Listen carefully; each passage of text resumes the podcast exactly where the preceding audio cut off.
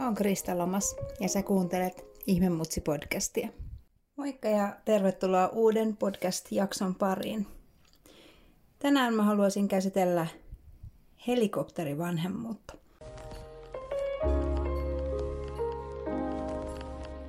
Mitä on helikopterivanhemmuus? Tohtori Haim Ginot käytti helikopterin vanhemmuustermiä ensimmäisen kerran vuonna 1969 kuvaamaan vanhempiaan, jotka leijuivat lastensa päällä ikään kuin helikopteri. Nykyään termi on melko yleinen ja sitä käytetään kuvaamaan vanhempia, jotka katsovat aina lapsensa hartioiden yli varmistaakseen, että kaikki on kunnossa ja turvallista. Jotkut vanhemmat käyttävät itsestään termiä helikopterivanhempi kuin kunniamerkkiä, mutta helikopterivanhemmuus ei tee lapsilleen yhtään mitään hyvää. Mikä on helikopterivanhemmuus? Se on muutakin kuin vain huono tapa. Vanhempi on niin mukana lapsensa elämässä, että lopulta estää häntä ymmärtämästä ja oppimasta epäonnistumisista. Vanhempia pommitetaan nykyään uutisilla. Lapsikaappauksia, joukkotappeluita, akateemisia kilpailuja, taloudellista epävakautta ja muuta. Luonnollisesti tällaiset uutiset voivat pelottaa vanhempia, mikä saattaa selittää helikopterivanhemmuuden lisääntymisen. Vanhemmat katsovat uutisia ja haluaa suojella lapsiaan kaikilta vaaroilta ja vaikeuksilta suuressa pahassa maailmassa. Lapsen pitäminen turvassa on tärkein asia, mutta ylisuojelu siihen saakka, että lapsesi itsetunto pysähtyy tai saat, saat heidät tuntemaan ahdistusta ja epävarmuutta itsestään, on sitten jotain ihan muuta. Mitä enemmän riskejä annat lasten ottaa, sitä paremmin he oppivat huolehtimaan itsestään. Ronald Dahl. Mistä tiedät, ylititkö linjan vanhempana? Oletko helikopteri vanhempi? Seuraavaksi mä haluan jakaa kahdeksan merkkiä, joita kannattaa varoa. Nyt kannattaa katsoa itseään peiliin. Yksi. Autat jatkuvasti pienissäkin tehtävissä. Kuvittele tilanne, että näet lapsesi kamppailevan vetoketjun kanssa. Kiirehditkö äkkiä tekemään sen, eli laittamaan sen vetoketjun kiinni lapsen puolesta. Pienillä lapsilla tämän ymmärtää, mutta jos on kyse jo sen ikäisestä lapsesta, joka varmasti sen vetoketjun jo saisi itsekin kiinni. Nuorellasi on vaikeuksia saada lakanaa sänkynsä, Joten otat ohjat käsiin ja petaat sen lapsen säng, nuoren lapsen sängyn hänen puolestaan. Nämä tuntuu vaarattomilta, mutta ei ole. Päivittäisten tehtävien suorittaminen lapsille, lapsille sen sijaan, että annat heidän yrittää tehdä ne itse, lähettää viestin lapsille, että he eivät ole riittävän päteviä siihen juttuun, siihen tekemiseen.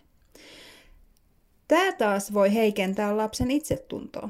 On parempi antaa heidän taistella vähän ja selvittää se ongelma itse. Ja ehkä tehdä asia, asioita yhdessä.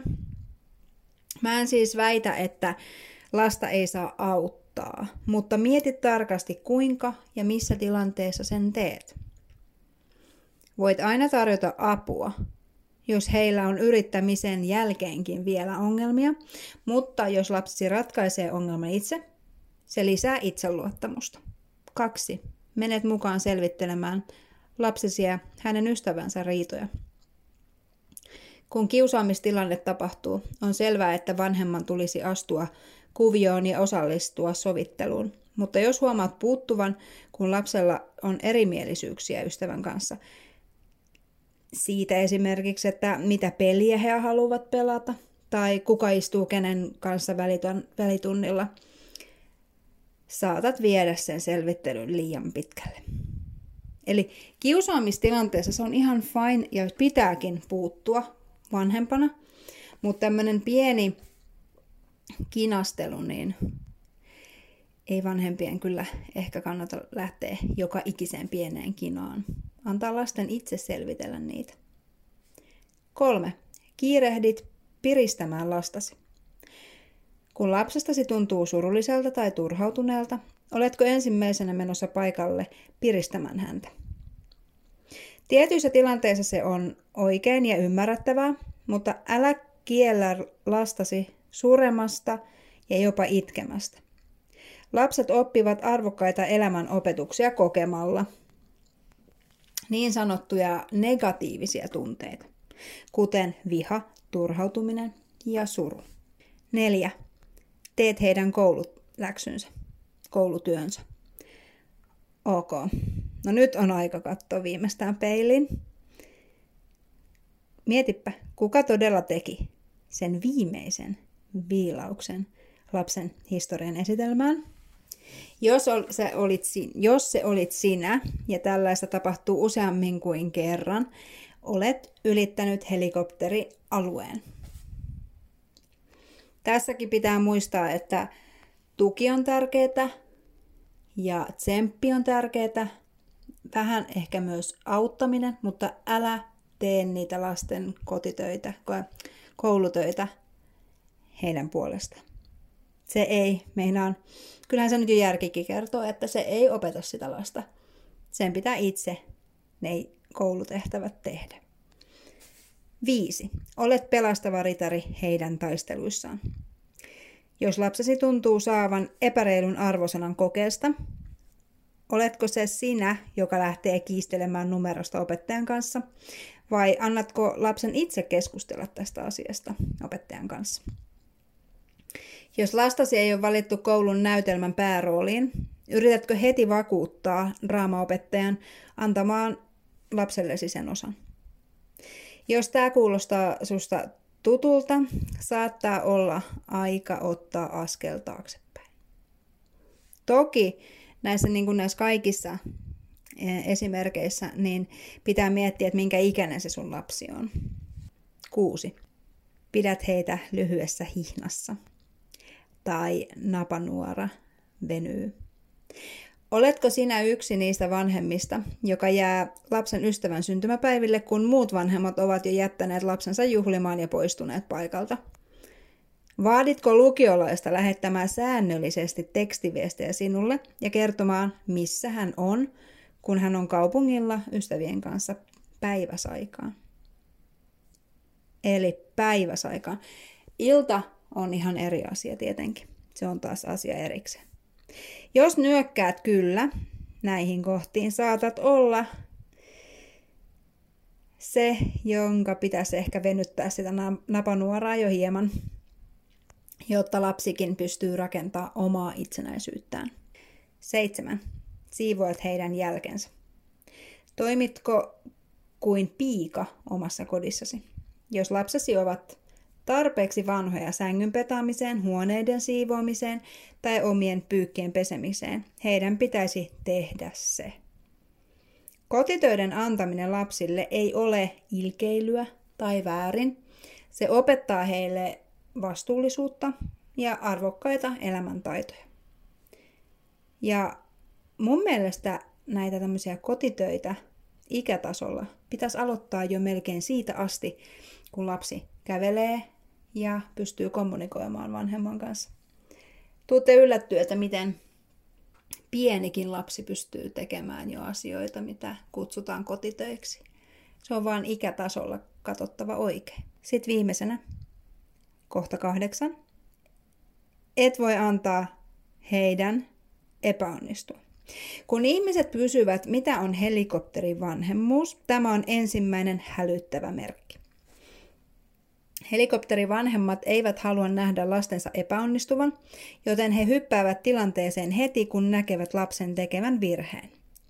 Helikopterivanhempi yrittää kaikin keinoin estää lapsen virheen tapahtuvan. Sen sijaan, että keskityt estää lasta tekemästä sitä virhettä, yritä siirtää keskittyminen tukemiseen, jos virhe on tapahtunut. Tue ja rohkaise lasta, mutta älä estä häntä epäonnistumasta. Lapset saavat enemmän epäonnistumisesta ja rohkaisemisesta, kun ne yrittää uudelleen. Tässä oli nyt jotain merkkejä, jotka saattavat viitata, että just sinä olet helikopterivanhempi. No mitä seuraavaksi? Ei paniikkia, ei paniikkia. Mä tiedän, mitä sä käyt läpi. Olenhan mä nyt itsekin ainakin ollut täysin helikopterivanhempi. Ja tietyissä tilanteissa taidan olla vielä vähän, vähän vieläkin helikopterivanhempi. Nyt ota askel taaksepäin ja anna lapsesi yrittää itse. Kannusta ja rohkaise, jousta. Jousta vähän siinä lapsen kasvattamisessa. Tässä maailmassa jokaisen on itse kohdattava haasteet. Kantapään kautta oppiminen on osa elämää. Vanhempien kuuluu olla turvaverkkona, mutta lasten on opittava, että he pystyvät elämään yksinään ilman turvatyynyä. Ja mä vielä haluan tähän loppuun korostaa, että Jokainen katsoo sen, että mihin se oma lapsi on kykenevä, minkä ikäinen se on ja ainakin näin erityislapsen vanhempana, niin toki tilanteet pitää osaa lukea myös vanhempana itse. Et nämä on nyt ehkä vähän karriko- karrikoituja nämä esimerkit, koska, mutta mä halusin, että ihmiset lähtee ajattelemaan ja pistää miettimään vähän, että että tota, mä, luul, mä uskon siihen, että meissä jokaisessa asuu pieni helikopterivanhempi. Jos ei tällä hetkellä, niin on ainakin asunut. Ja niinhän mä jo äsken myönsin, että mä oon ennen ollut aivan täysin helikopterivanhempi ja tehnyt kaikki mun lasten eteen.